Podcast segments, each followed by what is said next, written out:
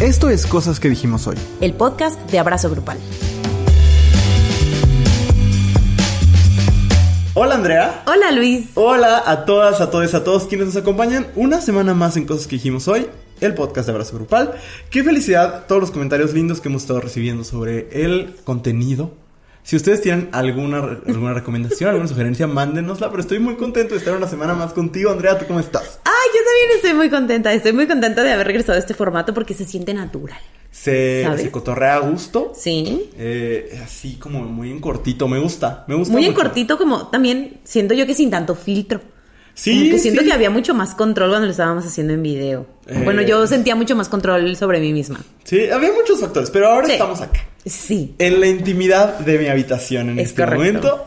Eh, y, y en la intimidad de sus habitaciones, su coche, eh, el baño, a lo mejor nos escuchan en Su el cocina, baño, ¿te acuerdas que nos escuchaban lavando los trastos? Su cocina, a lo mejor alguno nos está escuchando qué te gusta en el motel. Hagamos un birril. Un birril no. que alguien Lo dije como señora. nos escucha. Ay, mira, por eso digo, hagamos un ejercicio de be real.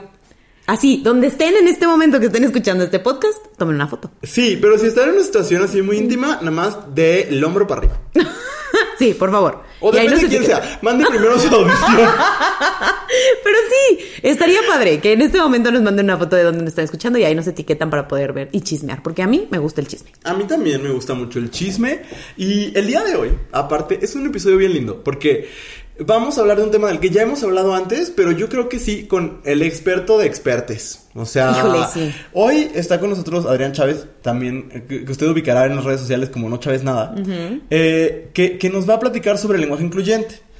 Y, y está bien interesante la explicación, porque Sí. se abordó desde un ángulo académico, pero entendible. Es que creo que Adrián es muy así. Sí. ¿No? Como él tiene mucho conocimiento, pero tiene, la- eh, justo como es docente también, Ajá. tiene como esta habilidad de decir cómo te traduzco esta cosa súper compleja a cosas que puedas entender. Claro. Y creo que nos ayudó a darle orden a muchas cosas que nosotros sabemos o creemos o intuimos, pero como no somos lingüistas. No, y, y si tú eres una persona que te peleas con todo el mundo por el, asunto del lenguaje incluyente, creo que el episodio de hoy te va a servir para tener elementos, para Sí. tener recursos, o de plano para reenviarlo y decir, ay, mira, yo tengo hueva. Ahí está, si esto, quieres. Escucha el episodio y me haces un reporte. es correcto. Entonces, hoy vamos a platicar con Adrián y eso va a estar muy lindo, pero antes ya saben que la primera sección de este bonito contenido es la queja de la semana, en la que sacamos todo el veneno y esta semana hay veneno. Hay, hay veneno que sacar, sí. Entonces, vamos a entrar con la queja de la semana, donde nos quejamos de lo que no nos gustó de la semana, básicamente. esta, esta semana sí, los dos son como muy de, de- de su época, muy de su tiempo.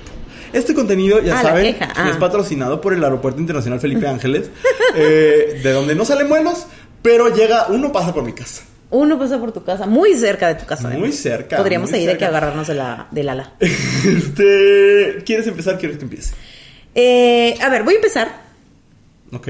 porque quiero sentir la presión de que sigues tú y entonces no tardarme tanto. Pero es que yo voy a sumar a tu queja. ya lo sé. Entonces quieres empezar tú. Voy a empezar yo. Ok. Porque mi queja es concisa. Ok. No sé. Y es controversial también. Ya lo hice en las historias y la respuesta que recibí fue controversial. Ok. Me quiero quejar de las señoritas de la sopa de tomate. Ok, ok. ¿Fue controversial? Sí, mucha gente no le pareció lo que dije. Ah, ok, ok. Let's talk about it. A ver. ¿En dónde está el museo? Yo, bien investigadas mis notas. Las traigo. En Francia, ¿no? En Francia. Ajá. Estas chicas activistas por el medio ambiente fueron y le lanzaron so- sopa de tomate a un cuadro de Van Gogh, de unos girasoles. Muy bonito el cuadro. Muy bonito. Eh, los girasoles están cubiertos por un vidrio, ¿no? O sea, no le pasó nada al cuadro. Si usted está preocupado por el cuadro, el cuadro ahí está.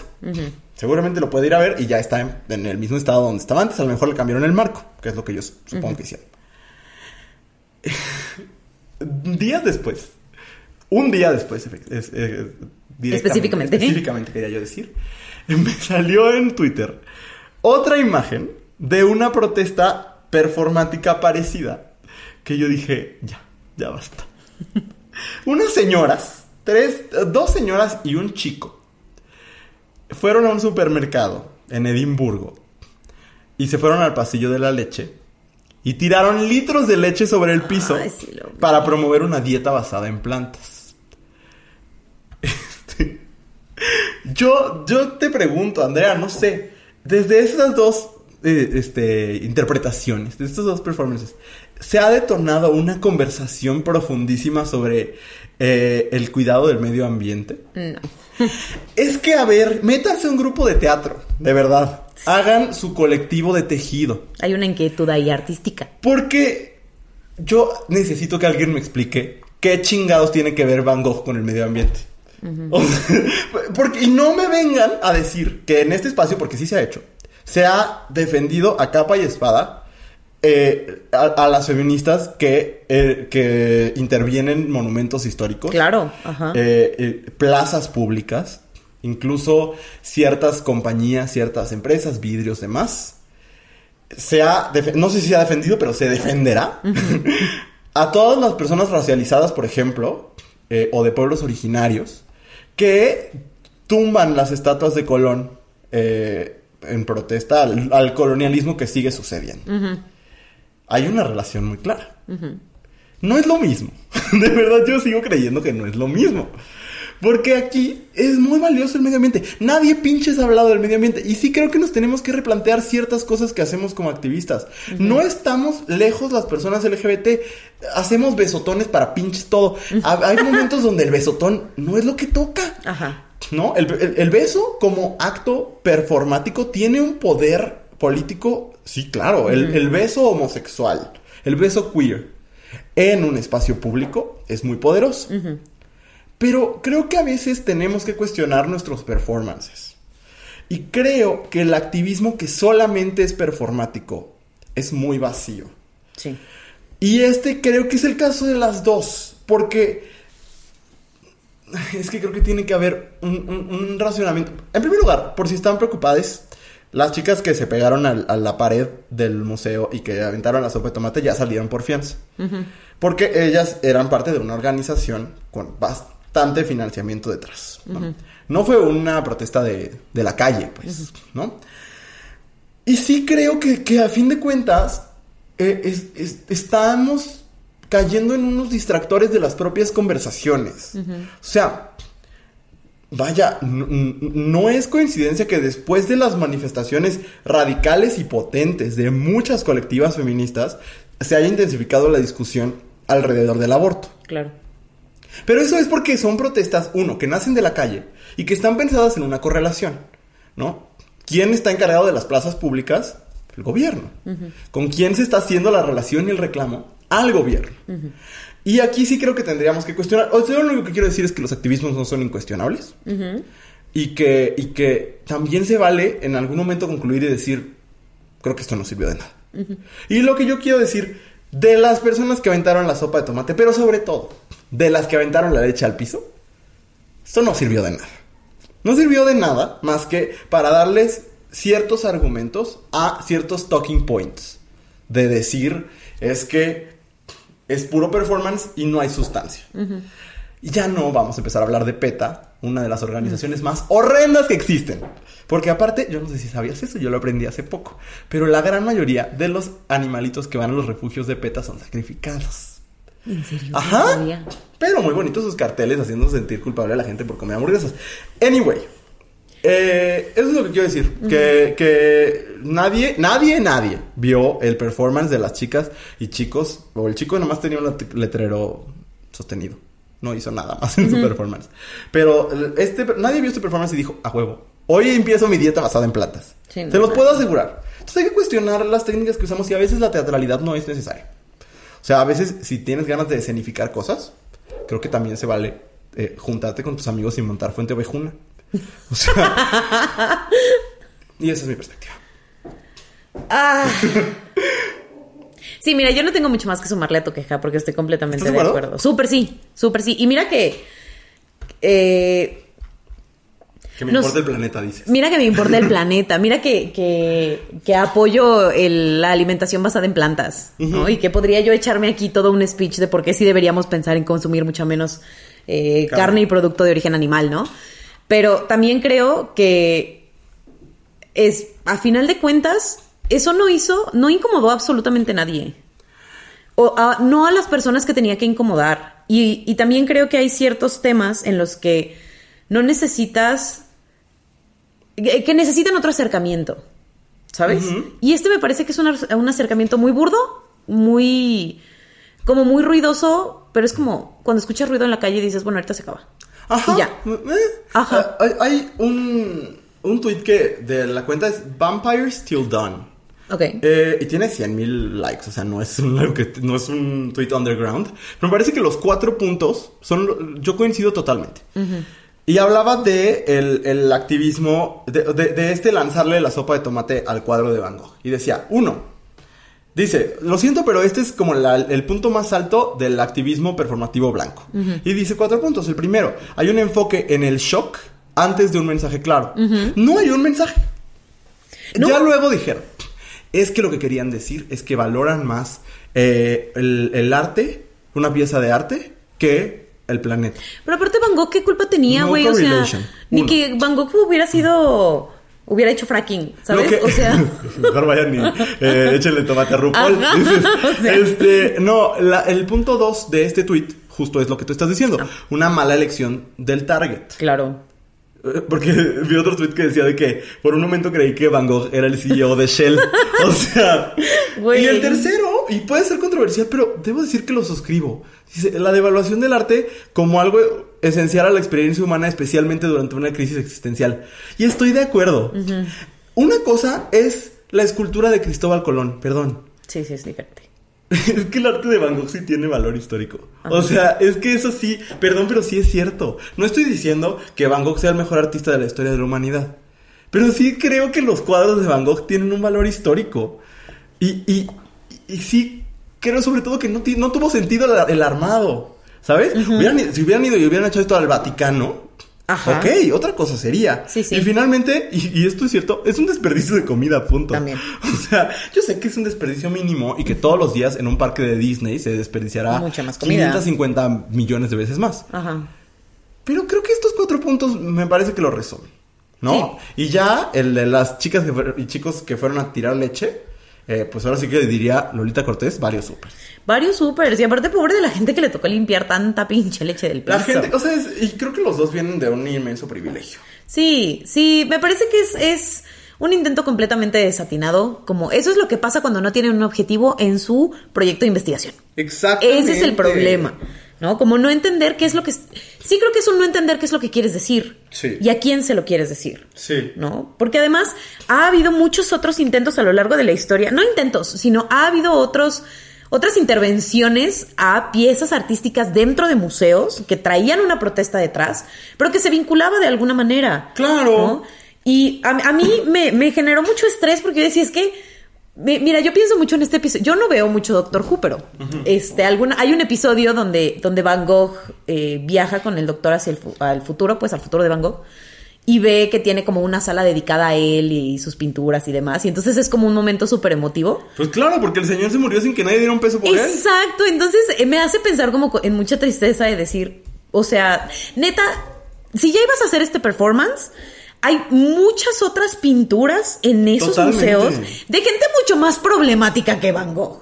Güey. O sea, O sea, sí, claro, ve la ventana tomate de la última película de Woody Allen. Ándale. O sea, no hay correlación. sí, no, no hay correlación. Y hay que pensar las cosas.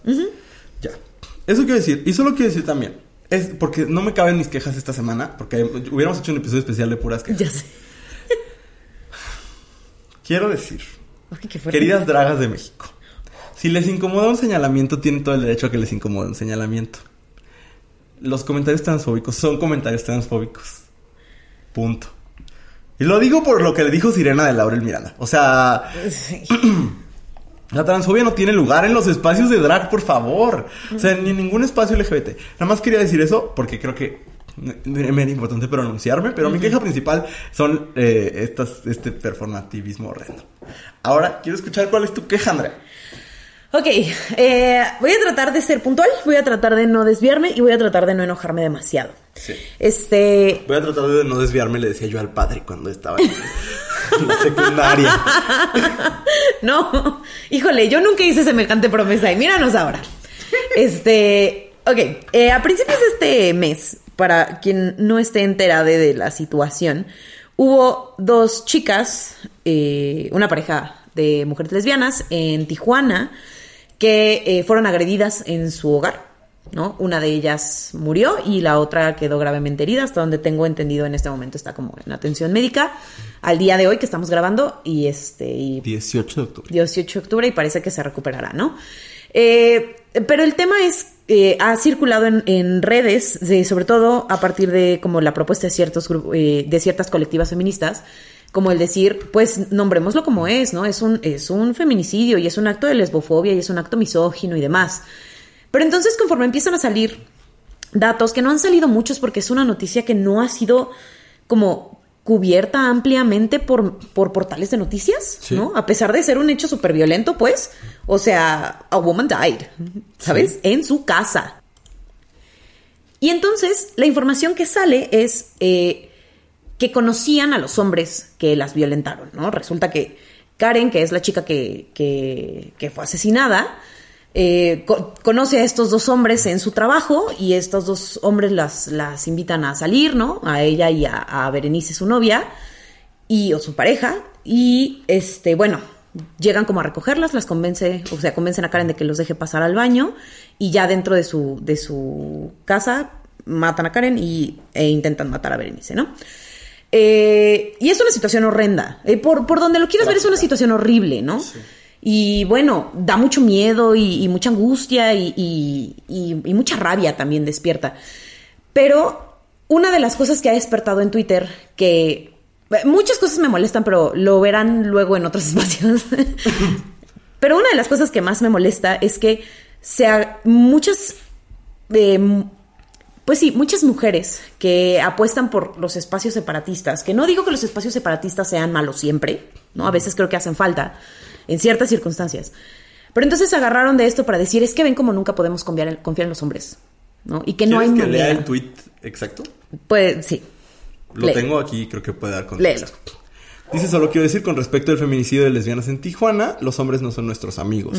Sus amigos del trabajo las invitaron a salir para luego meterse a su casa y asesinarlas. No necesitamos tener amigos vatos, nosotras nos bastamos, tenerlos cerca es un riesgo. Y mira, sobre eso tengo yo mucho que decir, porque una parte de mí lo entiende. En el sentido de, yo he estado rodeada de muchos hombres muy violentos y he tenido el privilegio y la suerte y la fortuna de poder escoger a los hombres de quienes me rodeo. Claro. ¿No? Y de, y de curarlos así con cuidado. Y al día de hoy no me relaciono con ningún hombre que yo identifique como una amenaza para mí. Claro. Pero es un privilegio, ¿sabes? Porque yo me, me he podido dar, porque tengo una red suficiente que me detiene como para decirme salgo de este espacio sin caer, o sea, sin tener mm, riesgos mayores, ¿no? Claro. Pero, pero, me parece sumamente riesgoso que sigamos separando como él. Si estamos entre mujeres estamos bien y si estamos con hombres vamos a estar mal o estamos en riesgo por varias cosas. La primera es porque si decimos que solamente entre mujeres estamos seguras, estamos asumiendo que todas las mujeres vivimos de la misma manera, venimos del mismo lugar y no cometemos actos violentos entre nosotras, lo cual es una mentira enorme. ¿No? Sería ignorar que existen violencias que se ejercen dentro de grupos de mujeres por cuestiones de clase, por cuestiones de raza, por cuestiones de muchísimas cosas, ¿no? Hay- incluso en situaciones donde hay mujeres que tienen una posición de poder y son sumamente misóginas y sumamente violentas con otras mujeres, Claro. ¿no? Entonces, de entrada, no nos hagamos como que las mujeres no, no nos corrompemos, no, no somos malvadas, ¿no? Porque la historia no está detrás de nosotras para, para corroborarlo. No es así. Segundo, porque sin una mirada interseccional hacia las problemáticas de las mujeres, que nos atraviesan a las mujeres, pues entonces nos estamos tapando los ojos y seguimos creyendo que todas vivimos lo mismo y sufrimos lo mismo y entonces no somos violentadas de la misma manera y no es cierto, ¿no? Y por otro lado, está el asunto de ¿qué pasa cuando dices los hombres no? Con los hombres. ¿no? Con los hombres no. Lo que pasa es que, así como nosotras encontraremos nuestros espacios de resistencia, los hombres encuentran los suyos. Y a lo que hemos visto ahorita, muchos de esos son lugares terribles. ¿No? Pienso, yo pienso mucho en la secta esta de Andrew Tate, que a final de cuentas responde a tener a un montón de hombres que no saben qué hacer consigo mismos y entonces decirle, no te preocupes, campeón. Yo estoy aquí para ti, ¿no? Y yo te entiendo, y yo entiendo tu dolor, y yo entiendo. El, el- es el mismo fenómeno de los incel, ¿sabes? Güey. De decir, Ah, yo, en- ajá, yo entiendo que estás siendo ignorado y que las mujeres no te respetan y tal. Y entonces tienen esa, esa reacción. Ahora, no estoy diciendo que tenemos que ponernos en situaciones de riesgo las mujeres para calmar a los hombres, para nada. Pero sí creo que si no apostamos por una transformación colectiva, nos seguimos poniendo el pie entre todos, entre todas, entre todes. ¿Sabes? Si decimos vamos a hacer las cosas entre mujeres y que los hombres se peleen entre ellos, no podemos. Es virtualmente imposible que podamos existir en espacios completamente separatistas, ¿no? Y además ponemos en una situación súper complicada a mujeres que, por ejemplo, a mujeres heterosexuales, a mujeres bisexuales, pansexuales, plurisexuales, pues, que se que que les gusta relacionarse con hombres y que deberían tener derecho de, de relacionarse con hombres de una manera segura, Claro. ¿no? Entonces, me parece que es un tema muy complejo, pero sí me tiene molesta que, que sigamos como sosteniendo esta idea de... ah, porque además responde a lo mismo que criticamos. Si decimos es que las cosas, o sea, si decimos es que las mujeres no somos, no somos todas iguales y no somos así solo porque nacimos mujeres, güey, pues entonces relájate un chingo, Sí. ¿no? Porque no podemos decir que todos los hombres eh, son violentadores o que todos los hombres son violentos de la misma manera o que todos los hombres son feminicidas. Así como no podemos Porque decir... eso simplemente no es No es hecho. cierto. Y así como no podemos decir que ninguna mujer te va a violentar o que ninguna mujer te va a violentar peor que un hombre.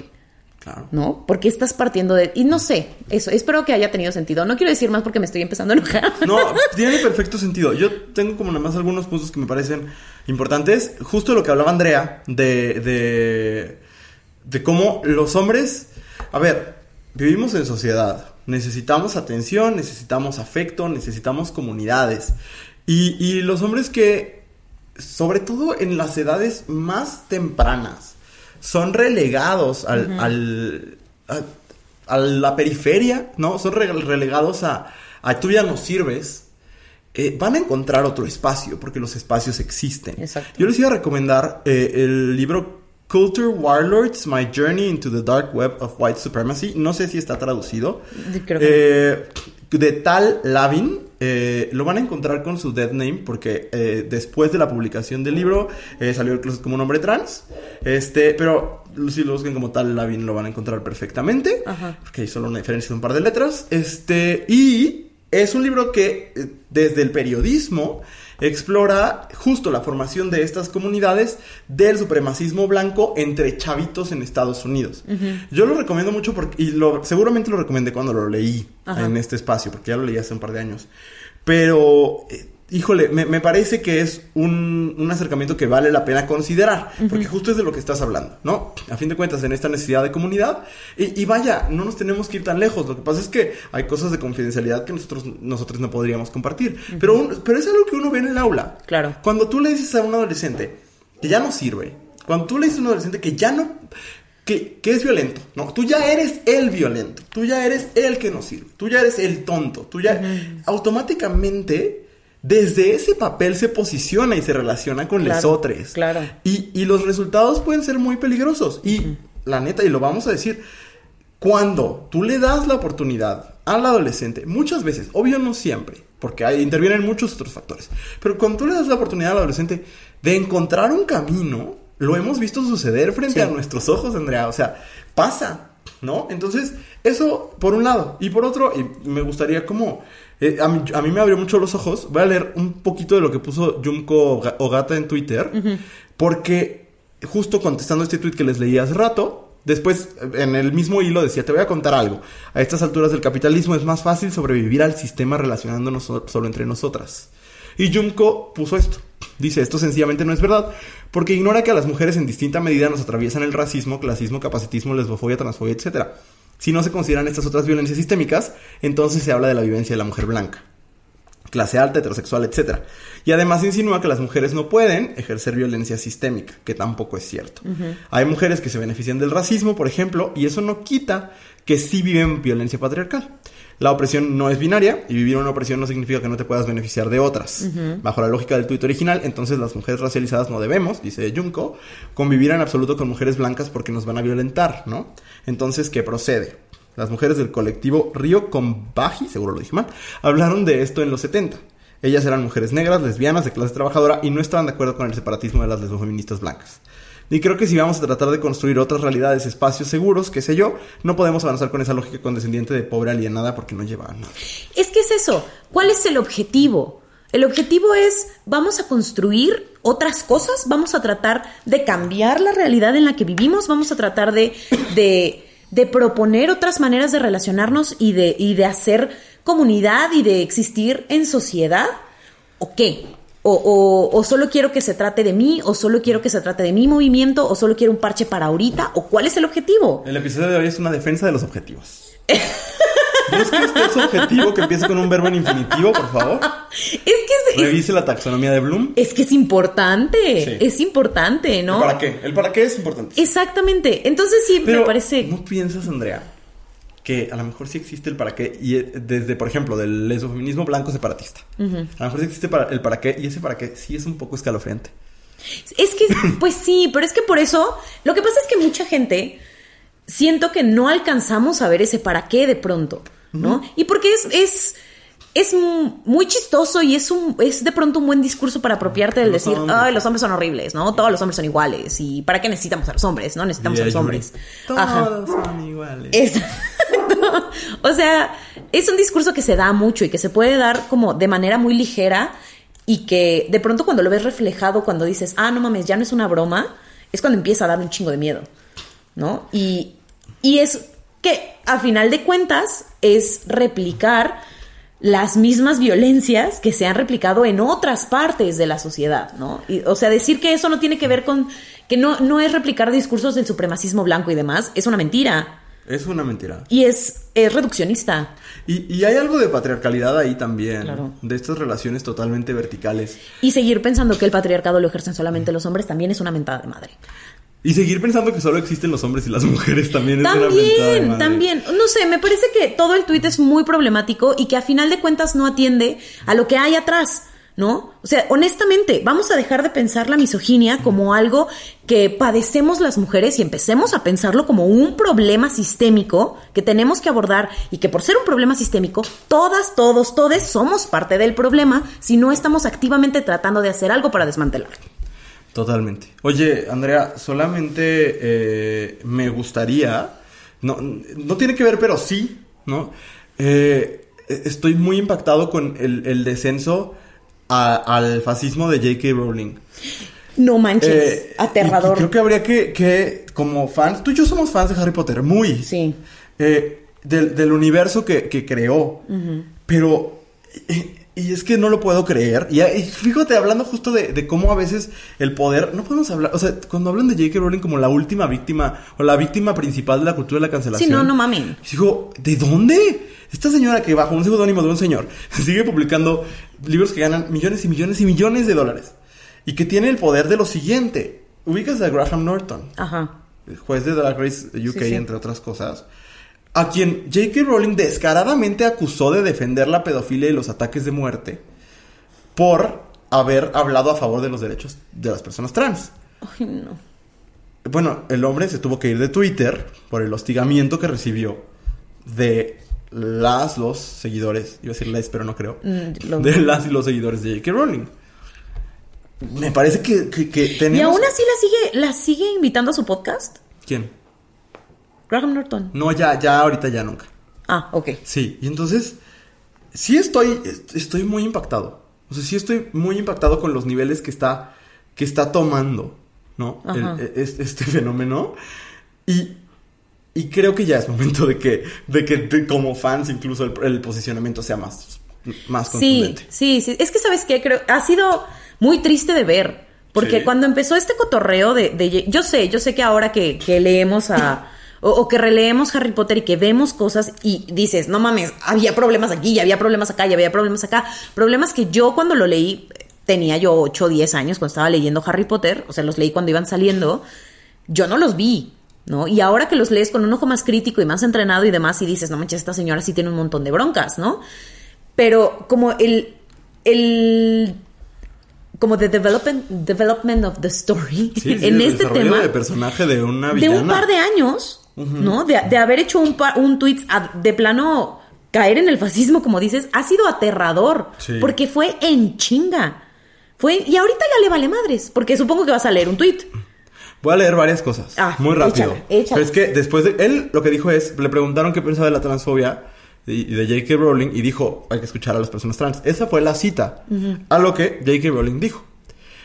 Eh, disfrutando bastante de el- la ola reciente de hombres con barba, o sea, muy dirigido el Ajá. ataque, eh, con mucha confianza definiendo qué es una mujer y apoyando la violación y la- la- las amenazas de violación y de muerte eh, a quienes se atreven a estar en desacuerdo. Pueden burlarse, pero eh, ya, ya ahí hablan de, habla como de otro, otra cosa, ¿no? Ajá. Pero eso provocó evidentemente, si estás, o sea, si ella lo está señalando, Sí, claro. de estar detrás, de apoyar eh, las amenazas de violación y de muerte, pues claro que recibió todo el odio del mundo y evidentemente dejó de, de, de, De tweet, de... de estar en el... Y, el otro tweet que creo que es el que creías que, que, que iba a leer Ajá. que cuando alguien le dijo, ¿no? Como que sentirá J.K. Rowling de que una buena parte de sus lectores hemos dejado de leerla, dijo, leo mi más reciente eh, cheque de regalías y me doy cuenta que el dolor se va bastante rápidamente.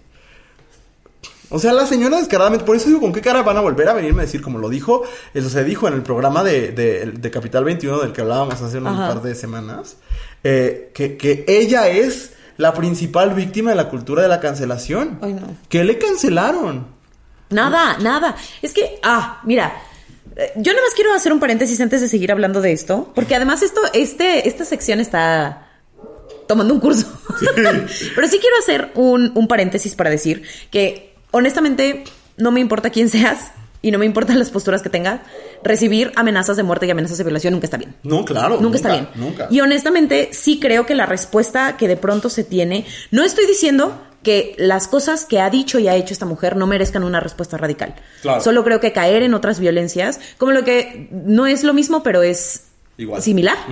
Como el, ok, no te gusta lo que, lo que dijo Laurel de ti, no mames, no respondas con transfobia. Pues es esto, no nos eh, está haciendo cosas súper violentas esta señora, sí, pero la manera de responder no es con amenazas de muerte y violación. Totalmente. Jamás va a ser la respuesta, ¿no?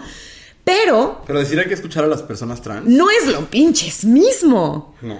Y eso es lo que, lo que me angustia de este tipo de grupos y este tipo de figuras, que todo se ha vuelto como súper extremista y por eso es cada vez, eh, por eso apostarle a hacerlo todavía más extremista y separatista, me parece que es la ruta equivocada. Totalmente. O sea, nos surge encontrar espacios en los que podamos escucharnos y encabronarnos y hablar de ese encabronamiento, porque si no, estamos así como todos corriendo en círculos eh, y nunca vamos a salir de ahí.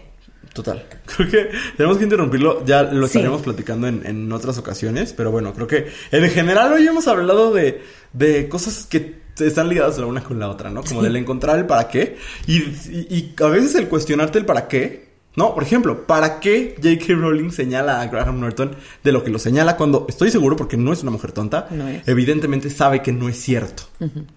Pues creo que cuando te, te encuentras el para qué, a veces da mucho miedo. A veces, a veces el para qué es tenebroso. Sí, pero justo por eso hay que buscarlo. Exactamente. Preguntémonos para qué. Pobre Adrián, le va a tocar participar en un episodio donde ligero no estuvo. Pero no me parece que sea controversial para nuestra Ah, audiencia. no, no, para nada. Solo a veces nos quejamos de la mayonesa. Y hoy dijimos... Oye, ay, bueno, pero creo que está ad hoc porque él tampoco va a hablar, tampoco es humorístico. El No. episodio de hoy es intenso porque aquí ya saben que esto no, es, no tiene un solo tono. Entonces váyanse ahí a hacer una infusión de roibos y regresan. Ajá, entonces vamos a una pausa y regresamos a cosas que dijimos hoy, donde va a estar Adrián Chávez hablando sobre el lenguaje incluyente. Volvemos. Si estás disfrutando de escuchar este podcast, hay mucho contenido como este todos los días en arroba abrazo grupal en Instagram y en TikTok. Y bueno, estamos de regreso con un invitado que a mí me tiene muy entusiasmada por muchas razones, porque hace contenido en TikTok que es súper interesante y con el que siempre aprendo muchísimo, y porque además está tomando té como yo y me siento vista, identificada, no me siento sola en este mundo. Estamos con Adrián Chávez, mejor conocido como No Chávez Nada en el internet. ¿Cómo estás, Adrián? Hola, hola, Andrea y Luis, muchas gracias. Muy bien, muy bien. Yo también me siento este, como muy acompañado. Es muy raro eh, que me inviten a un lugar y que no sea el único tomando té, así que también me Ah. siento igual. Muchas gracias por la invitación. Oh, gracias a ti por, por querer venir a platicar con nosotros eh, de algo. Bueno, por lo menos yo eh, descubrí tu contenido en internet en alguna de las múltiples conversaciones en línea de eh, el lenguaje incluyente no sirve para nada. ¿no? Y por ahí salía, salía tu cara diciendo, pues hay muchas razones por las que sí, ¿no? Y hay muchas razones por lo que estos argumentos de la gente que defiende el lenguaje, entre comillas, no tienen sentido. Entonces yo dije, ah, wow, sabe muchas cosas. Hay que platicar con él y que nos, que nos cuente, ¿no? Entonces, el día de hoy vamos a platicar de eso, de cómo el lenguaje puede jugar un papel, un rol en la inclusión, si realmente lo juega, si tienen razón los señores apestosos del Internet, si mejor le hacemos altares a Vargas Llosa o qué show, ¿no? Entonces, este... ¿O no? O no, también, también, ¿no? Ojalá no, pero, pero ya veremos, ya veremos a qué conclusiones llegamos después de esta bonita charla. Entonces, no sé, Luis, si quieres arrancar con una primera pregunta. Sí, sí, es que algo que creo que hablamos poco, o sea, como que empezamos de lleno a hablar de lenguaje incluyente y entiendo que varias personas puedan tener esta duda de, en primer lugar, ¿qué tiene que ver el uso del lenguaje con la inclusión? O es algo con lo que me he topado, ¿no? Como, pero para, creo que es una pregunta genuina, ¿no? Como, pero ¿para qué hablar de incluir a través del lenguaje? ¿Tiene sentido o solo es algo insignificante? Y, quisiera saber cuál es tu respuesta a esto. ¿Por qué hablar de incluir y del lenguaje al mismo tiempo? Claro, creo que en primer lugar eh, hay que partir del hecho de que la lengua no solamente sirve para comunicar, ¿no? Eh, normalmente tenemos la idea de que hablamos o nos comunicamos con eh, una lengua, un idioma, para solamente para eso, para comunicarnos y transmitir mensajes. Lo que se nos olvida es que la lengua puede servir para muchas otras cosas. O sea, el mensaje que transmitimos no necesariamente, no es estrictamente comunicativo también puede obedecer a otras razones. Por ejemplo, yo siempre uso esta analogía, por ejemplo, en la literatura, pues no solamente tiene un proceso, perdón, un, objetivo eh, comunicativo, sino también estético, ¿no? O expresivo. En el caso, cuando hablamos de lenguaje incluyente o en general, ¿no? Como del uso no sexista de la lengua, em, estamos hablando de un uso específico de la lengua que es un uso político, ¿no?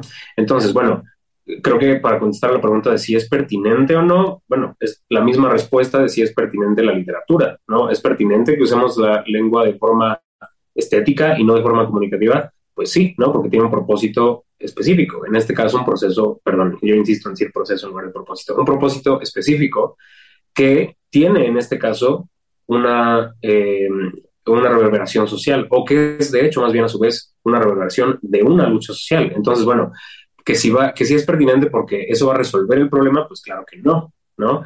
Y de la misma manera en la que la literatura pues no, no va más allá de su propio, eh, de, su propio espectro, ¿no? Bueno, el, propósito eh, expresivo de la lengua en la literatura pues tiene ese propósito y ya. Lo mismo acá, no es que el lenguaje incluyente sea pertinente porque va a resolver el problema, no que va a incluir mágicamente a todo el mundo, sino porque es el eco de una lucha social que en sí misma es pertinente, creo.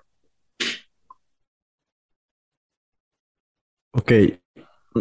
Sí, entiendo esta parte y, y algo que, que me llama la atención de ti hablando de estos temas, es que sé que también te dedicas a la educación, ¿no? o sea, das clases, eres docente y esto lo pregunto a lo mejor desde, desde mi propia herida y mis propios traumas, pero me llama la atención preguntarte como a qué te enfrentas como profe cuando tienes esta perspectiva, porque hay un montón de resistencia. Incluso creo que hay esta idea de que las personas más jóvenes son más receptivas a, esto y creo que depende de qué personas jóvenes y en qué contextos, ¿no? Entonces, ¿a qué te has enfrentado tú como profesor con esta perspectiva respecto a la lengua? E-, esa pregunta está interesante. Creo que es chistoso porque, no, sé, por ejemplo, ah, no, sé si sea tu caso, pero por ejemplo sé que Andrea da clases también, y no sé si te ha pasado que te das cuenta de que tu salón de clases es un ecosistema que es a su vez como la traducción de los, de los prejuicios de los padres, ¿no? Eh, entonces, ¿A qué me he enfrentado como, como, como, profesor? Pues eso, a los prejuicios de los padres de mis alumnos, ¿no? Al, a, cierto condicionamiento social. Creo que para mí, eh, cuando empecé a, a primero a ser consciente de estas cosas y a reproducirlas en los salones de clase, eh, para mí una cosa que era muy, muy importante es, yo necesito que mi salón de clase sea un espacio seguro para todo el mundo, ¿no? Y eso, por supuesto, implica eh, eh pues eso, ¿no? Crear un ambiente de seguridad y de, paz, pues, en el sentido político del, término, para las personas eh, de la diversidad, no solamente de la diversidad sexogenérica, sino en general, eh, pero también, por supuesto, para las personas que no tienen la culpa de haber sido condicionadas de cierta manera, ¿no? Entonces, por supuesto que siempre hay resistencia, pero para mí lo que es muy importante es como, sobre todo en el contexto académico, es abordar la cuestión desde una perspectiva basada en evidencia y, digo, sí, ¿no? Una perspectiva científica, no siempre que como profesor de lengua, pues mi bandera siempre ha sido como, bueno, a ver, aquí no vamos a hablar de lo que es bueno y lo que es malo, vamos a hablar de lengua en serio, ¿no? Vamos a hablar de lengua desde un punto de vista científico, de lo que ocurre y de lo que deja de ocurrir. No, no le vamos a atribuir valores eh, morales o valores este, ¿no? de bueno o malo a, los usos lingüísticos, porque eso es, es, un reduccionismo. Entonces, cuando normalmente las resistencias vienen de no, pero es que el lenguaje incluyente es, este, este, es incorrecto, ¿no? ¿Cómo va a enseñar español si va a enseñar? No, pues yo no enseño, o sea, yo no enseño español, yo enseño lengua y en tanto que estoy enseñando lengua, estoy, tengo que eh, estar abierto a todos los fenómenos de la lengua, no puedo categorizar unos como buenos y malos. Y bueno, la otra resistencia es por supuesto política, pero pues ahí no hay de otra, ¿no? Ahí sí, a ver, o sea, si el conservadurismo no se toca el corazón en, filtrarse en la educación y en, o sea, cuántos profesores no hay, ¿no? Que reproducen prejuicios eh, sin darse cuenta y dándose cuenta, pues porque lo haría yo, ¿no? Entonces, pues, yo tampoco me lo voy a callar, lo que sí creo que es importante es ser transparente, ¿no? O sea, no como, como no tratar de adoctrinar a nadie, pues, eh, como sin su permiso, ¿no? O sea, sin, o sin, su, sin que lo sepa, pues, o sea, bueno, para empezar no tratar de adoctrinar a nadie, por supuesto, pero más bien no tratar de eh, inocular ideas sin ser transparente de dónde vienen esas ideas, ¿no? Ok, como, como este proceso también de honestidad con, con tus alumnos, me parece muy interesante como esta visión de la responsabilidad del docente y, me diste dos puntos y me quería regresar tantito al primero respecto a lo bueno y lo malo, porque yo también me lo topo mucho en el aula, ¿no? Como los discursos sobre esto está bien o esto está mal. Y yo, yo muchas veces les digo, es que no nos quedamos en la clase de religión, o sea, hay muchas clases, ¿no? Y a lo mejor en unas habrá más sentido en que les hablen de qué es lo que está bien y qué es lo que está mal, pero la enseñanza de la lengua justo está muy marcada por los usos correctos y los usos incorrectos, que, que después te das cuenta que está muy sesgada por el género, pero también por la clase, ¿no? Y, y por muchos otros factores. ¿Qué crees que tenga que pasar para que nos alejemos como de este paradigma moral y moralizante de la enseñanza de la lengua? ¿Qué, tiene que pasar? No, o sea, creo que la respuesta es muy simple, pero, pero también es verdad. ¿No? O sea, lo que tiene que pasar es precisamente que, haya como un desafío cada vez más vocal a los paradigmas normativos, ¿no? Creo que en la lengua es muy claro, pero no solamente pasa en la, lengua, pasa también, por ejemplo, en la biología, ¿no?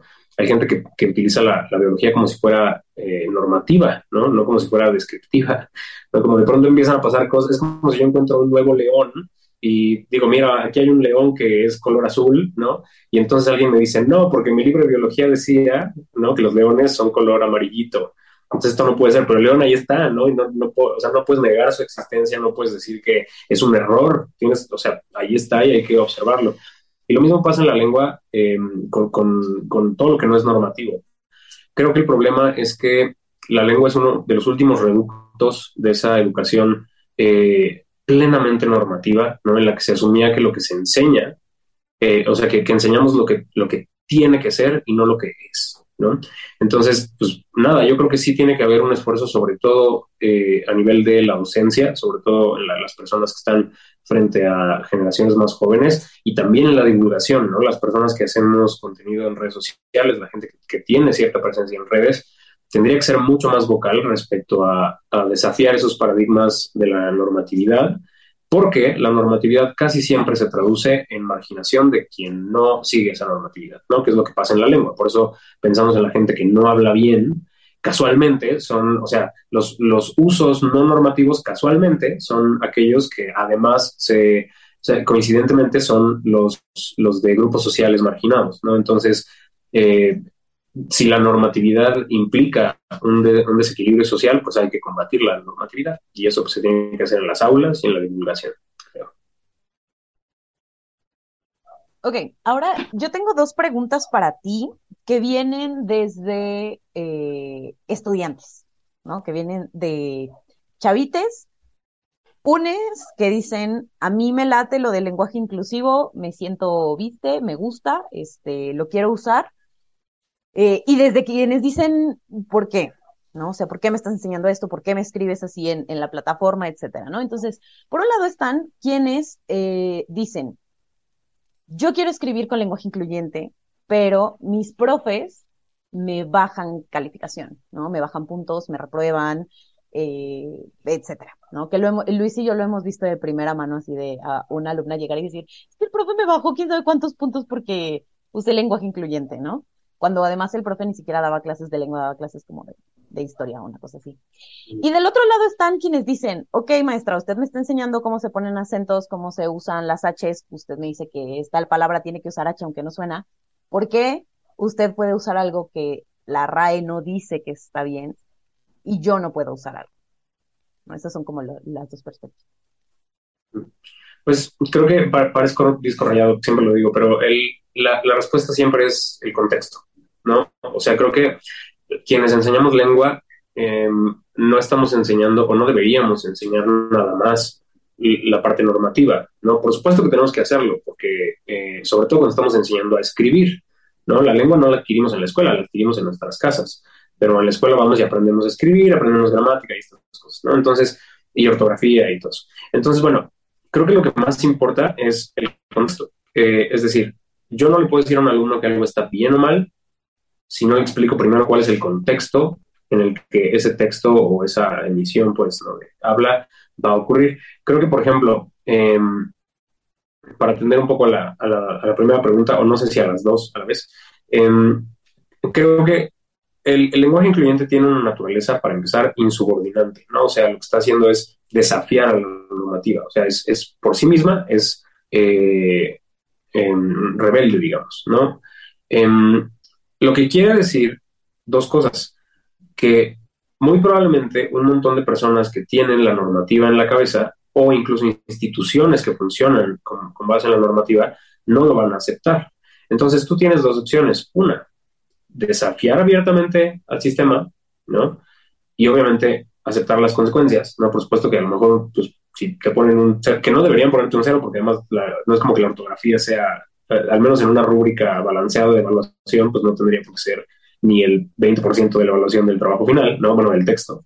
Pero incluso si tuvieras una penalización, pues la asumes, ¿no? Y ya, ¿no? Pero la otra es aprender también a sobrevivir, que esto quizás es como el, el consejo más nutritivo probablemente. Creo que con la lengua y con el lenguaje incluyente en particular pasa también un poco como pasa con todo, ¿no? Con el capitalismo, por ejemplo. Esta frase de que no hay consumo ético bajo el, bajo el capitalismo, pues pasa un poco igual, ¿no? A ver, no hay, no hay forma de hablar español sin reproducir las, las, estructuras más profundas del español que no van a cambiar en 10 años, ¿no?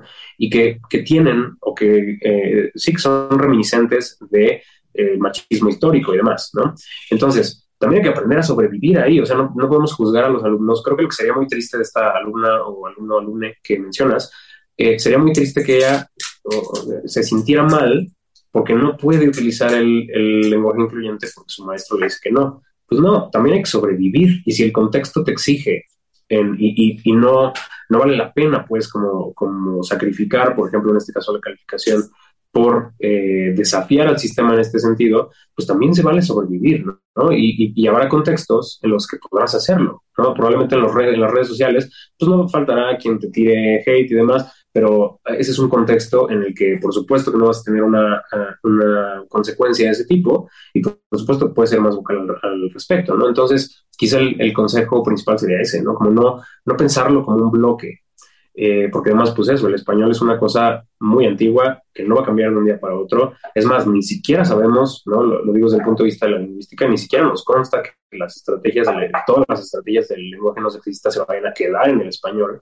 porque muchas de ellas van en franca eh, oposición a la lógica interna del español. Entonces, bueno, como uso político está bien, muchas de esas cosas se van a quedar, pero a lo mejor otras no, ¿no? Entonces, eh, mientras eso ocurre, pues también se vale sobrevivir y adaptarse al contexto en el que uno está eh, y pues por supuesto defender los propios principios en los contextos, ya sea como su versión o, porque el contexto lo permite, pues cuando sea posible. Ahorita me llama, me llama la atención que hablabas de, del hate en las redes sociales. Aquí seguimos bastante de cerca tus, tus tu trabajo, tus TikToks. Y algo que me llama la atención es como las reacciones tan violentas que la gente puede tener a el uso de ciertas palabras, ¿no? Tan solo lo decíamos creo que antes de empezar a grabar, como esta cosa de los estaba tomando en serio antes de que dijeran todo eso, lo cual suele no ser cierto, ¿no? O sea, es lo que he notado es como que normalmente va acompañado de homofobia, por ejemplo, o de transfobia, no solamente del enojo por la palabra todes, pero ese es como el, el argumento, ¿no? Como yo estaba escuchando muy atentamente hasta que dijeron nosotros, o hasta que dijeron otros, o lo que sea. ¿Por qué crees, digo, yo tengo mis hipótesis, pero ¿por qué crees que la gente en las redes sociales se enoja tanto con el uso del lenguaje incluyente a, niveles que llegan como a amenazarte como persona por decir nosotros, ¿no? Pues creo que son dos razones. La primera tiene que ver con lo que decías de la, de la homofobia y la transfobia y demás. Creo que la, la respuesta tan violenta que, suele tener el uso del lenguaje incluyente no es una respuesta que tenga que ver con lo lingüístico, ¿no? Por eso yo es chistoso que en estos temas mi trabajo como lingüista siempre es regresar el tema fuera de la lingüística, que es donde debería ocurrir, ¿no? Porque como fenómeno, lingüístico, las personas que eh, estudiamos, bueno, digamos, yo no soy académico, pues, ¿no? Pero las personas que observamos la lengua o que estudian la lengua, eh, pues no, no les corresponde decir esto está bien o está mal, simplemente lo observan y ven cómo ocurre y lo describen, ¿no? Eh, entonces, discusión lingüística no es, o sea, no podemos decir que esté bien o mal desde el punto de vista de la lingüística. Entonces, más bien, lo que hay que hacer es regresarlo al terreno donde sí corresponde y ese terreno es el social. Y por supuesto, el, uso eh, que, que hace eco de una lucha social que tiene que ver con la diversidad eh, de, género, o por ejemplo, ¿no? No, no solamente con el lenguaje incluyente, sino por ejemplo con el uso del femenino genérico, que, eh, que, que no es técnicamente este, una propuesta de la diversidad, sino más estrictamente el feminismo, pues al final lo que está haciendo es eh, poner en, en tela de juicio una, o, o recordarnos que deberíamos poner en tela de juicio una estructura social que es el, machismo, el patriarcado, como le queramos llamar, ¿no? Eh, un, un, orden social. Y por lo tanto, ese orden social va a reaccionar y va a reaccionar con violencia. Entonces, por eso, en primer lugar, por eso creo la reacción es tan violenta, no porque sea eh, curioso que una cuestión lingüística eh, saque tanta ira de la gente, sino porque la ira ya estaba ahí, ¿no? Es una cuestión, o sea, en la, en la sociedad, pues, es una cuestión social que ya provoca esa ira. Eh, es enojo contra la existencia de estas personas, no contra una falta ortográfica o, bueno, este, sintáctica, yo qué sé, ¿no? Y, en segundo lugar, creo que tiene que ver con lo que decíamos hace rato de la normativa, ¿no? Sobre todo en lo que mencionabas de, estos comentarios que te ponen, que nos ponen, ¿no? Porque en realidad yo también soy este viejo conocido de, esa clase de, de, comentarios, ¿no? Te estaba tomando en serio hasta que dijiste tal, tal, tal, porque de nuevo entra el factor de la normatividad. Es como si tú no sigues la normatividad, por lo ergo, eres una persona que no estudió, ergo, no te voy a tomar en cuenta porque clasismo interiorizado, ¿no? Porque si no estudiaste, entonces no, eh, tu opinión no vale, ¿no? Eh, y creo que es también, o sea, se combinan las dos, ¿no? Por un lado es como la violencia de, de, la, de, la, de la reacción contra la diversidad, contra la inclusión, y por otro lado, el eco de, de esta perspectiva normativa que también se roza con la clase y demás. Entonces, como un cóctel de violencia social y pues por supuesto que explota, ¿no? Con, con cada uno, cada vez que alguien dice todo eso, cada vez que alguien escribe una X o, o utiliza el femenino genérico. Sí, claro. Ahorita que te escuchaba, este, como se me venía a la cabeza, toda esa, esa gente que se queja de la X y que dice que es deformar el español y que hay que rescatar el español de todo eso, no es la misma gente que pide rescatar el español cada que hacen una edición conmemorativa de Rayuela, ¿no? Por ejemplo, que hace un desmadre con el, con la lengua y, y, y nada, ahí sí, no hay señoros que se quejen. Pero como girando el, el comentario un poquito hacia los mismos comentarios que nos llegan en redes que van de la mano con este rollo de no te tomo en serio porque usas el lenguaje incluyente. Eh, ¿qué, ¿Qué pasa con quienes dicen, espero que también hagan este, sus posts en braille y que mejor, este, mejor eh, eh, hazlos con lengua de señas, no, con lenguaje de señas, dicen, ¿no? Este, ¿qué, qué piensas al respecto? ¿Realmente incluye el que usemos la E o más bien deberíamos apostarle a esto? Bueno, lo primero que hay que decir es que no son mutuamente incluyentes, eh, perdón, excluyentes, ¿no? O sea, el, de hecho, la lengua de señas, tanto la lengua de señas, que es una lengua, como el braille, que es más bien un sistema de escritura, eh, son perfectamente susceptibles de adoptar muchas estrategias del, lenguaje incluyente. Quizá no la lengua de señas, porque no funciona igual la cuestión del género, ¿no? Pero, em, pero por ejemplo, el braille, pues puedes escribir una E, una A, lo que sea, ¿no? O sea, es perfectamente compatible, en primer lugar. En segundo lugar, em, es claramente un, comentario eh, hipócrita, ¿no? O sea, a mí me, da mucha risa porque eh, el 99%, si no es que el 100% de las personas que utilizan este argumento, lo de eh, mejor enseñen lengua de señas, yo qué sé, tampoco tiene la menor intención de, y probablemente ni la necesidad, porque bueno, ¿para qué? O sea, el braille, en tanto que es un sistema de escritura, pues es por supuesto un sistema de escritura para las personas que tienen que acceder a la lectura y que no pueden ver, ¿no? Pero bueno, suponiendo que incluso aprender esas cosas implicara la inclusión, eh, estas personas que hacen estos comentarios tampoco hablan ni lengua de señas, ni tampoco este, saben leer braille, lo que significa que no nada más están, o sea, que lo, lo único que están haciendo es criticando una inclusión, una forma de inclusión lingüística, y recordándonos otra en la que tampoco planean participar, ¿no? Entonces, es, es, es como simplemente una, una declaración de, de, principios, ¿no? Es como decir, no me interesa ni esta inclusión, ni me interesa esta otra, solamente la voy a instrumentalizar y además voy a instrumentalizar experiencias de personas que, que ni siquiera he escuchado, porque si las escucharan, sabrían que hay muchas personas de la, bueno, perdón, con discapacidad que también son personas de la diversidad eh, que también, o sea, también son mujeres, ¿no? También perfectamente pueden utilizar el femenino genérico eh, para desafiar, ¿no? Como el, el, masculino genérico. Y, y, y, que todo esto que ya decía al inicio, ¿no? Que son estrategias compatibles. Y claramente no las no escuchan a esas personas, por lo que solamente están instrumentalizando sus experiencias, o sea, se están robando experiencias de vida para eh, atacar un tipo de inclusión que es simplemente otro tipo de inclusión en el que tampoco piensan, al tampoco piensan adscribirse, ¿no? Entonces creo que es un argumento que se cae por todos lados, es, es ridículo, es hipócrita y no tiene el, menor sustento. Claro. Hay, creo que una confusión común en la discusión sobre el lenguaje incluyente y es que creo que se cree que hablar de lenguaje incluyente y hablar de, por ejemplo, usar, como decías, el femenino genérico o algo neutro no binario, etcétera, eh, es lo mismo que respetar o no respetar los pronombres y sobre todo los neopronombres, ¿no? La gente que podrá usar el pronombre ella. Y hablábamos que a lo mejor hay cosas que se quedan en la lengua y hay cosas que no a partir de la evolución y el paso del tiempo. Pero entonces, pues sí, podríamos pensar que decir todes, decir nosotros al entrar a un lugar dependerá del contexto, de la intención política y demás.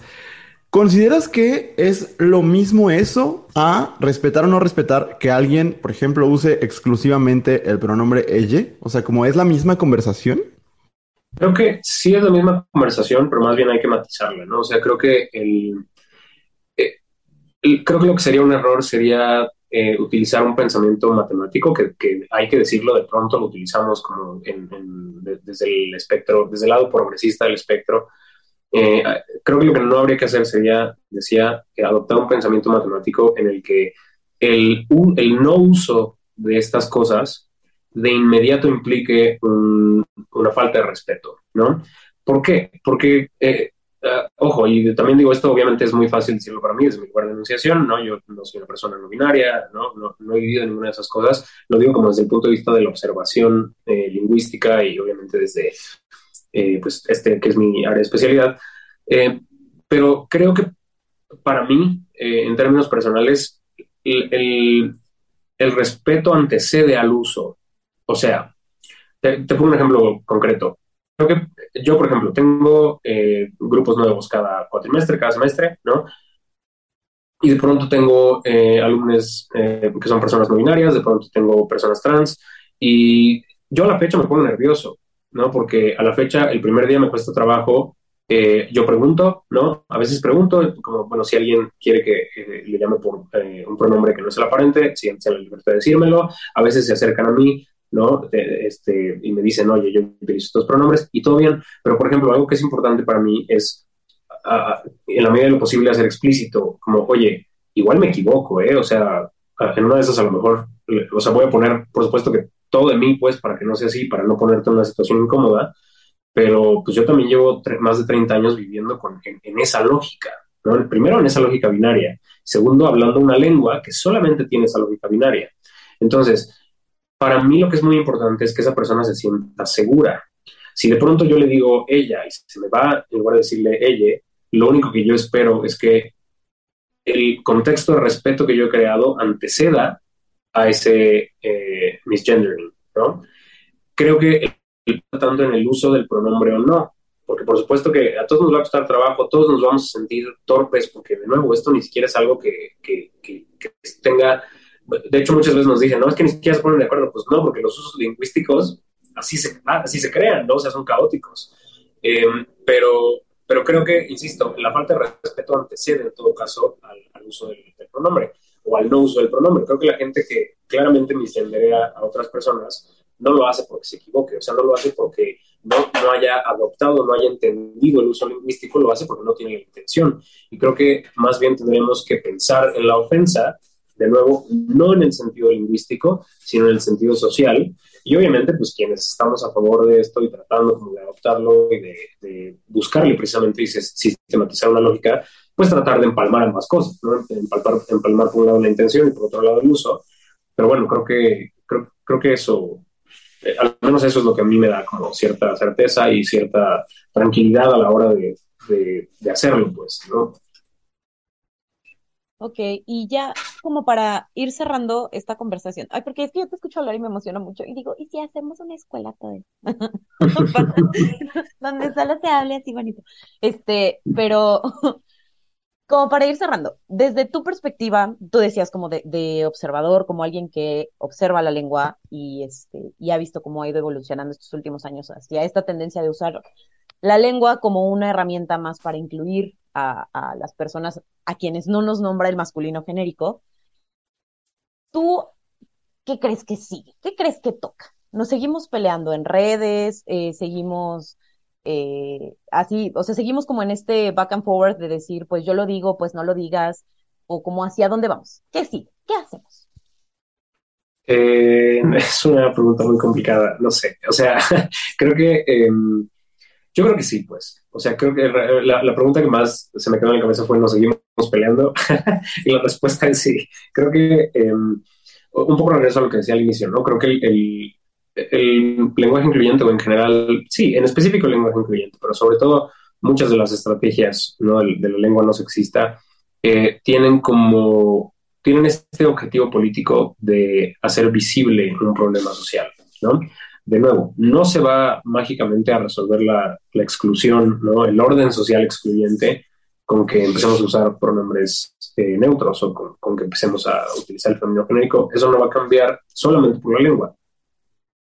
Pero el, uso político de la lengua tiene la magia de hacer enojar a la gente que está muy cómoda con ese sistema, con ese orden social excluyente, ¿no? Para mí, solo eso, digo, insisto, para mí desde mi lugar de enunciación, solo eso ya es pertinente, ¿no? Solo eso ya es eh, útil. Por supuesto que eh, hay cuestiones que son mucho más importantes, ¿no? Por ejemplo, en el caso de las personas no binarias, la inclusión a nivel administrativo, por ejemplo, y todas esas cosas. Por supuesto que eso se tiene que seguir empujando, pero al menos en el contexto cotidiano, creo que sí vale la pena. O sea, creo que es justamente el hecho de que estemos teniendo esta conversación aquí, pero no solo aquí, ¿no? A mí de pronto me invitan a lugares que no son necesariamente, o sea, que no son espacios eh, que consideran en, primer término la universidad, son espacios que apenas empiezan a abrir a ello, eh, es justamente porque la conversación está en el aire. Y mientras sigamos haciendo ruido, mientras sigamos hablando de ello, mientras sigamos empujando, aunque sea caóticamente la cuestión, eh, algo de eso se va a quedar, ¿no? O sea, yo creo que desde la lengua el, es complicado, por ejemplo, que, que cierto, por ejemplo, los desdoblamientos, ¿no? Cuando decimos hola a todos, todas, todas y esa, esa clase de cosas, ese, eso es, es, muy chistoso porque es un uso que va en estricta oposición al, a la evolución histórica de la lengua, ¿no? O sea, la lengua tiende a evolucionar hacia la, hacia la economía y esto es escandalosamente antieconómico, ¿no? Eso no lo hace malo, solamente lo hace eh, a propósito, ¿no? Lo hace como, o sea, cuando yo digo, cuando llego a mi salón y, digo, hola, todos y todas, lo que estoy haciendo es una declaración de principios políticos, no estoy usando bien o mal el español. Entonces, en tanto que estoy haciendo eso, es probable que esas cosas no prosperen del todo, ¿no? A lo mejor en algún momento eso se va a estabilizar, algunas cosillas se van a quedar, algunas otras cosillas se van a ir, eh, pero eh, digamos, todo esto que atenta directamente contra las estructuras profundas como el masculino genérico, creo que se van a adaptar, no necesariamente van a modificar la lógica del idioma, al menos no pronto, pero lo que sí creo que va a hacer es que va a seguir impulsando y va a seguir acompañando la discusión. Y esa discusión es mucho más importante que el cambio en la lengua. O sea, creo que mientras la discusión se mantenga en, la conversación y vaya acompañando otras más importantes, ¿no? Como obviamente las, la, violencia, por ejemplo, la, la exclusión práctica, eh, pues entonces será pertinente, más allá de lo que le haga o no le deje hacer a la lengua. La lengua es un ente que tiene muchos siglos de existencia más que nosotros y va a adoptar sin ningún problema lo que le caiga y lo que no le sirva, pues lo va a repeler, pero lo que tiene que prevalecer es la actitud, ¿no? Como la actitud que tenemos, no respecto a la lengua como tal, sino respecto a las personas afectadas por la exclusión, ¿no? Creo. Ahorita que te escuchaba, no sé, también le pasaba a Andrea, que me recordaba a algo que tenemos como conversación en otros aspectos dentro de la diversidad sexual y de género, que es como sobre la fluidez, ¿no? Como eh, socialmente se nos va empujando a ¿qué eres? Dime qué eres. Ahora dime que sigues siendo, porque si no, entonces ya te confundiste, pero sígueme diciendo lo que eres. Y un poco, creo que esta es la conversación, ¿no? No son temas, al no ser temas binarios, no son temas permanentes ni estáticos, eh, y en diferentes momentos, o sea, yo pienso en mi abuela. Bueno, ella ya, como que siento que ya no tiene tan claro que ahorita se está hablando de todo y así, pero eh, le ha tocado como ver todas estas transformaciones en su corto periodo de vida, o sea, corto pensando en el tiempo que tenemos existiendo como personas, ¿no?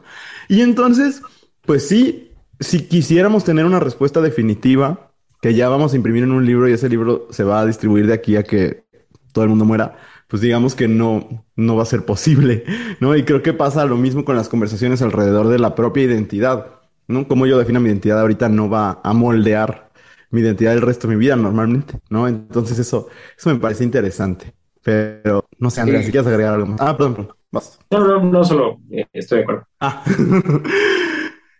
¿Quieres agregar algo más, Andrea? No, nada. La verdad es que escuchar no sé, nosotros hablamos mucho sobre el lenguaje incluyente, ¿no? Lo hablamos todo el tiempo, lo usamos todo el tiempo, tenemos un curso al respecto que está construido desde nuestra visión, desde donde nosotros estamos parados, ¿no? Eh, somos comunicólogos, somos docentes de adolescentes, entonces eso te da una visión particular, pero de pronto escucharlo como dicho con tanta precisión, era como de, ¡Ah! o sea, no estoy loca. o sea, si hay, si hay maneras de nombrar lo que estaba pensando. Entonces, eh, no, creo que yo no tengo nada más que agregar, más, que pues darte las gracias, Adrián. Creo que yo aprendí mucho. Este, gracias a ustedes. Y de verdad, mil gracias por haberte dado el espacio. No sé si este, quieras platicarle a nuestros escuchas para quien no, lo, no te conoce, no creo que haya mucha gente, pero quien no le conoce, ¿dónde te puede encontrar? Sí, claro, estoy en todos lados como eh, no Chávez Nada, arroba no Chávez Nada. En, bueno, por todos lados me refiero a TikTok, Twitter e Instagram. Y ya, pues ahí en, mis redes casi siempre estoy anunciando cosas y este, ahí están los links para mi, página, mis libros y demás. Entonces, bueno, ahí si les interesa, sobre todo en TikTok, pues ahí estoy más presente. Y pues nada, muchas gracias por la invitación, eh, muchas felicidades por lo que hacen y este, pues aquí seguimos para lo que necesiten. Muchas gracias. Gracias. Y este, pues regresamos para el último segmento del podcast con grandes recomendaciones. Si te gusta lo que estás escuchando, no olvides seguirnos en tu plataforma de podcast favorita o en todas. Estamos de regreso en cosas que dijimos hoy. Acabo yo de informarle a Andrea sobre el hecho que se reveló el día de ayer de que Paulina Rubio hizo popó en una playa y se limpió con una piedra. ¿Qué piensa usted, espectador, después de la información tan densa que hemos recibido el día de hoy? Densa y valiosa. Seguimos con. la necesidad de la protesta, eh, la, la, performatividad, el privilegio blanco, el lenguaje inclusivo, incluyente. Ahora, Paulina Rubio se cagó en la playa y se limpió con una piedra. Ah, ya de estar bien rosada. Como con una piedra, ¿qué son esos modos?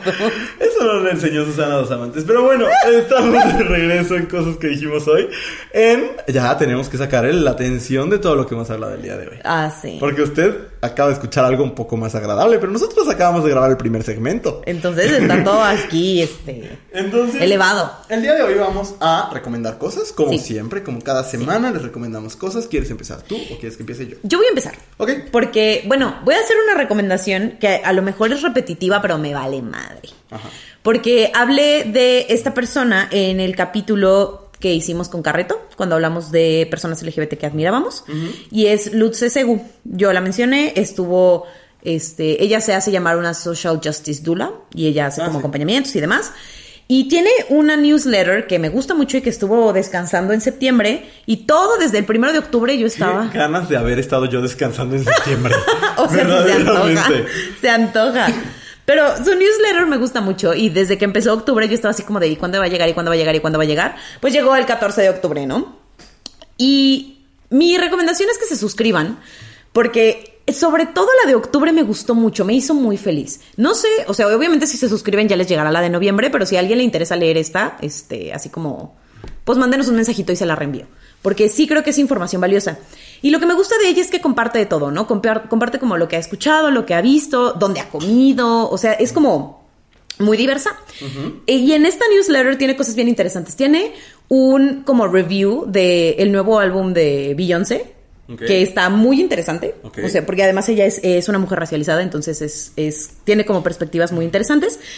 Y tiene sobre todo dos segmentos donde no necesariamente da respuestas, pero sí plantea preguntas muy interesantes. En uno de esos segmentos habla sobre el trabajo y cómo estableces relaciones con tu trabajo. Y dice, en esta sociedad capitalista, nadie, nadie da consentimiento a trabajar. Tienes que trabajar a huevo, ¿no? Y entonces bajo ese planteamiento de tengo que trabajar sí o sí, nadie me preguntó y a, la, y a todo mundo le vale madre si me late o no me late, pues entonces, ¿qué haces? O sea, ¿cómo cambia eso tu relación con el trabajo? ¿O cómo debería cambiar eso tu relación con el trabajo? ¿no? Y tiene otro eh, segmento que además me cayó como en un momento fuerte, Ajá. ¿no?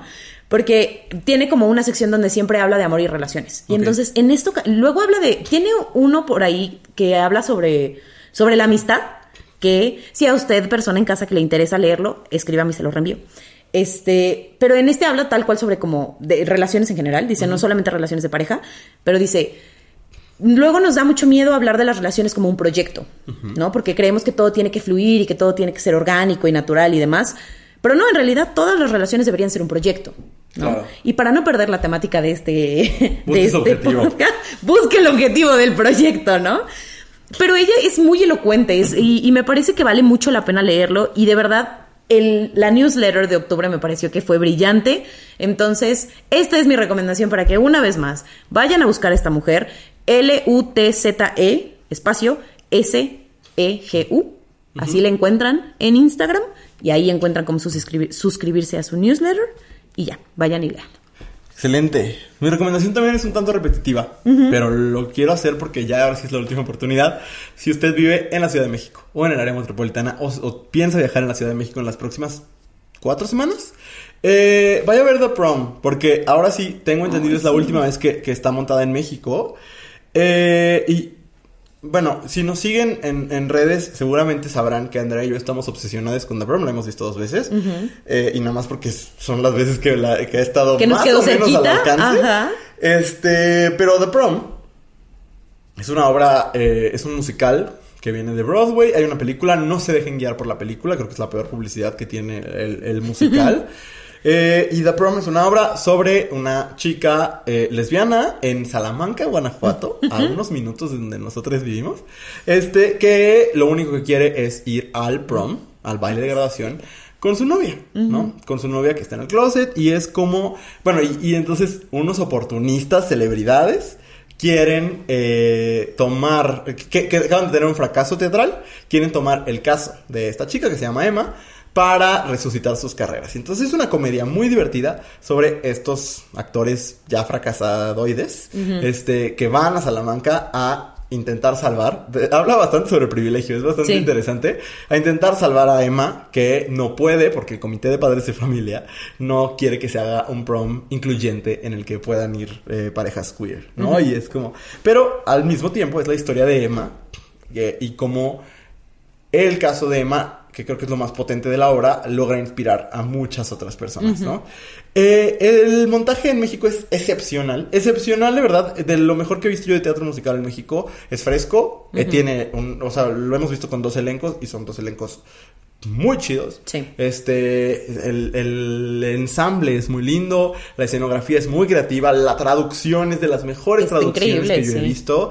Eh, y está en, ahora sí que regresa para decir adiós, este, con una cortísima temporada de tres semanas, este, eh, a partir del 28 de octubre, en el Teatro Centenario Coyoacán, eh, que es, yo sé que es una zona como rara para ver teatro, pero creo que eh, vale la pena, quien, de verdad se los decimos, o sea, Sí, es sí. una obra que vale mucho la pena, el, aparte hay varios integrantes en el nuevo elenco que, que vale la pena ver, que no hemos visto, ¿no? Este, yo amé a Gerardo González como Benny. Con toda mi alma, a Gerardo lo hemos visto dos veces como Benny y, y va a ser difícil como desprenderse de esa Sí. imagen de Benny, pero está Mau Salas, que es un extraordinario eh, actor de, de teatro musical. Y eh, el elenco es Alicia Candelas, que es una actriz prácticamente nueva, como Emma, siguiendo la tradición de que Ajá. las Emmas son actrices prácticamente debutantes. Sí. Y si bien yo cuando vi a Brenda Santabalbina como Emma, eh, ah, ahí va, este, el, el- La- el avión directo del aeropuerto de Fe- Felipe Ángeles. Este, no, pero cuando vi a Brenda, yo dije, esta mujer es una estrella del teatro musical y ahora la vemos triunfando en mentiras, así Sí. que no nos equivocamos. Ajá. Este, y, y ahora Alicia, tengo muchas ganas de verla, ¿no? Eh, también me parece que es su primer protagónico. Órale. Y está Romina Marcos, que para quien no la ubique es la hija de Nurka, pero nosotros ya la vimos a- Sí. a, Romina y hace una gran Alisa. La verdad es que sí. Este, y está Anaí Alue, que es la que como la protagonista de la obra como, como Gigi desde la primera temporada, nada más que nosotros la vimos con Susana Zabaleta, pero dicen que Anaí está espectacular y están alternando el papel de Trent, Roger González y Andrés Elvira. Yo amo mucho esta obra, pero le voy a decir la verdad. Vaya a verla con Andrés Elvira. Este, eso sí lo tengo que decir. Ay, pobre Roger. Este, pero nada, o sea, de verdad es una obra que yo estoy dedicado a que la gente vaya a ver, la amo mucho. Le invité el boleto a mi mamá justo porque dije, tienen que verla. Hicimos todo un road trip solamente para volver a verla cuando estuvo en Y Guadalajara. estamos pensando en volverlo a hacer. Si usted quiere apoyar este sueño, suscríbase a nuestro Patreon. Así es. Eh, Patreon.com eh, slash abrazo grupal. Pero vayan a ver The Prom. Sí, Teatro Centenario Coyoacán, eh, a partir del 28 de octubre, tres semanas. Los viernes a las 8 de la noche, los sábados a las 7 de la noche. Este, no he revisado precios, pero no creo que estén tan caros. La vez nosotros la vimos por un precio bastante accesible cuando estaba en el teatro, en el Centro Cultural 1. Este, gran producción. Sí, vayan a verlo. Genuinamente vayan a verlo. Sí, y, y digo, ¿qué tal y se llenan los tres fines de semana y lo deciden alargar? Sería un sueño. Ay, sí. Y si van a verlo, etiquétenos para ver que están ahí y ser felices de que Sí, fueron. díganos, vinimos. Venimos a ver The Prom. Y Por yo favor. sí quiero irme a despedir de esa obra. Es una obra que yo Ay, amo sí. muchísimo. Será todo lo posible. Así es. Terminamos. Terminamos. Muchas gracias para todas, todos, todos los que que- se a ver, quedan adiós, aquí.